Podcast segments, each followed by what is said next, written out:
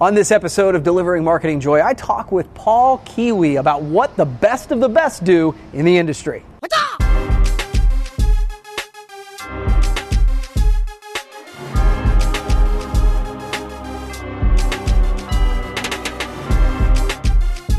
Hey there, and welcome to another edition of Delivering Marketing Joy. I am your host, Kirby Hasseman, and this time I'm super excited. I'm joined by a promotional products legend.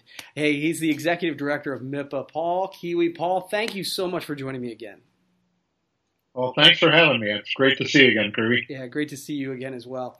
Hey, uh, one of the things I know about you is you've had a ton of different, I've heard you speak and you've talked about the different leadership roles um, that you've had in the industry. And, um, you know, now you have a new, not new, but a different leadership role um, as director of a regional. So, what are some of the things that you've learned in being the executive director of a regional organization in the promotional products world?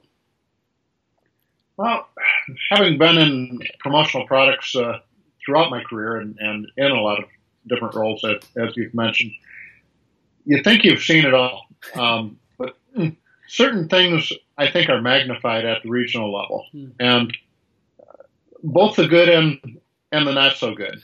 Um, I've always said our industry was built on paranoia, but the good news is I'm seeing that start to lessen, hmm. um, and and that people are realizing that we're living in a transparent world now, and that uh, there there aren't so secrets. There's some people that are really hanging on like crazy to the old beliefs, but but we're seeing some some changes there. But probably the most impressive thing I see at the regional level mm-hmm. is the way people can come together to work for a common because mm-hmm.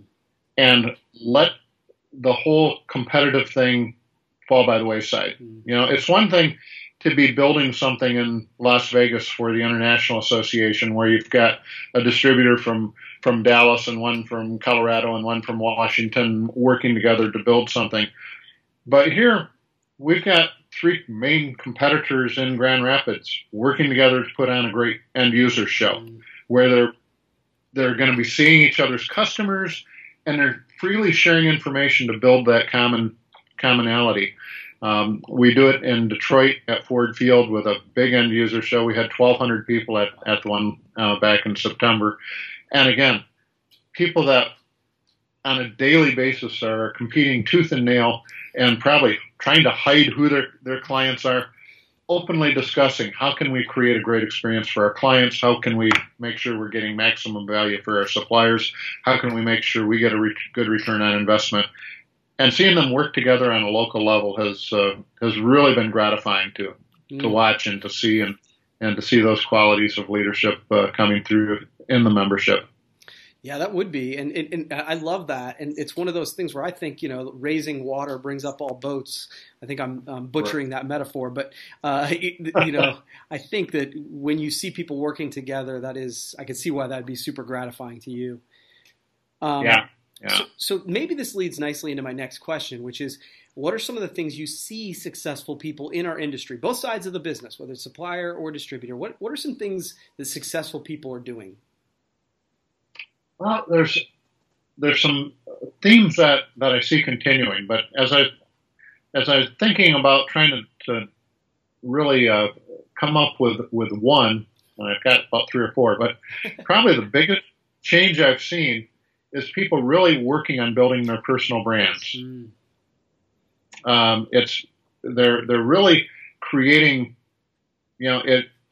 In many years ago, we talked about having a great reputation, but I think we've gone beyond that, where people are building a personal brand, and and to have a brand that means you've got some core values, um, you've got a value proposition, uh, you've got a certain positioning.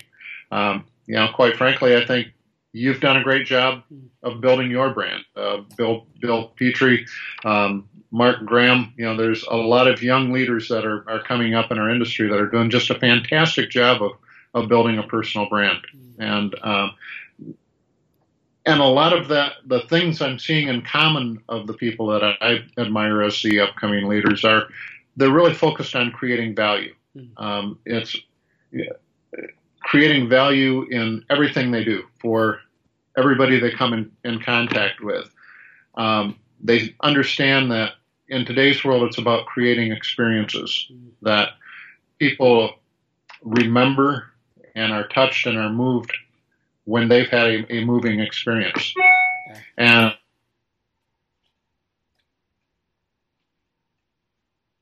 stories. And um, I think storytelling has become such an important, it's always been important, but I think social media and the way we communicate has made that uh, even more important today, that, uh, that we relate telling stories.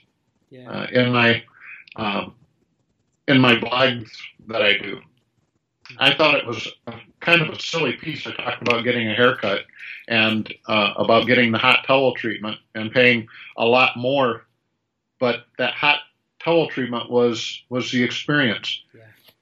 And I didn't think it was that great of a, a blog piece, but I got so many comments from the, my readers going, "That's my favorite one." I'm like, really? My story about hot towels on my face, but storytelling is something that that uh, I see leaders today become very good at, yeah. and being able to tell it through through a lot of different medium and share it socially.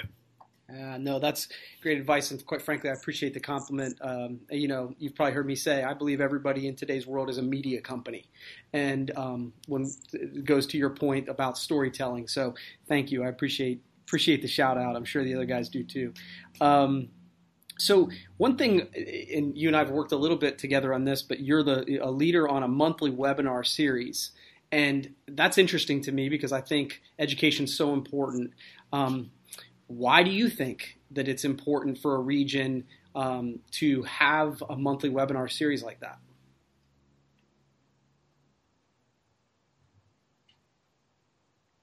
You kind of broke up on that one. Okay. Well, let me let me ask the question again. Okay. um, so, yeah. so you've created a monthly webinar series. Why do you think it's important to the region and the industry to have that? Well, as you mentioned, I think education is so important today. Um, because this is going to lead right into the question I'm going to throw back at you. But um, with the way things are changing so rapidly, everyone practicing in this industry needs to learn from each other and share from each other. And you're offering me a, a real softball for plugging Wild Wednesday webinars, which is something that, that MIPA did create and has been doing for a couple of years now. And we've got a huge library. We've got like 36 um, recorded webinars of some of the top thought leaders in our industry. And I find that exciting because a lot of distributors may have, ne- and suppliers may have never thought of formalizing a referral program. Mm-hmm. We've got that. Yeah. Um, of learning of how to make product safety a competitive advantage. We've got that. Mm-hmm. Of how to find extra um, advertising dollars through co-op advertising. We've got that. Mm-hmm. And for free, sitting at their desk on the last Wednesday of every month, people get to hear people like you, like Mark Graham, like like Danny Rosin, like like Bill Petrie, um, you know, leaders like like Cliff Quicksell, mm-hmm. all of these people uh, sharing totally generously and completely because uh, we don't we we live on a regional um, association budget. Nobody gets paid for it, and again, it goes back to my first point of the willingness of people in this industry to share their knowledge and to help along everybody. And the quote is, "A rising tide raises all ships," for, for sure. Well, cool. Thank you so much, Paul. You've answered my three questions. I give everybody a chance to ask me one question. Do you have one for me? Yes, I do. You know, I, am guessing there's probably about a 20 year difference between uh, you and I, and uh, would like you to think of it's 2036. Mm. How are you relating to the industry, and how's the, how's the industry relating to each other? How are people buying promotional products in 2036. Wow, that's a that's a good one. Um, how are how are people doing it? Uh, you know, I I think I, have kind of said that I feel like we're at a, a, crossroads as an industry where I feel like we each company sort of needs to pick a lane.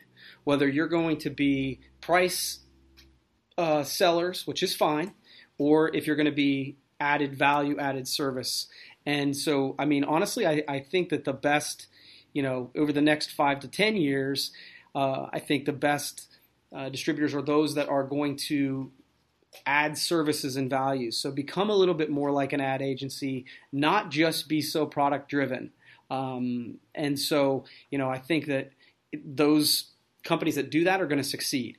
What I'm going to be, how I'm going to be uh, looked at in 20 years, that's a great question. I think that's probably a better question for my wife. Uh, she uh, she can she can decide uh, what somebody might think of me in 20 years. But my hope is, um, to your point, that you know I'll be still providing value because that is definitely something that I am focused on. Um, just trying whether you're a customer, whether you're a peer, that hopefully I can provide some motivation, inspiration, and education in the content I create. And if I'm doing that, that'll be a win.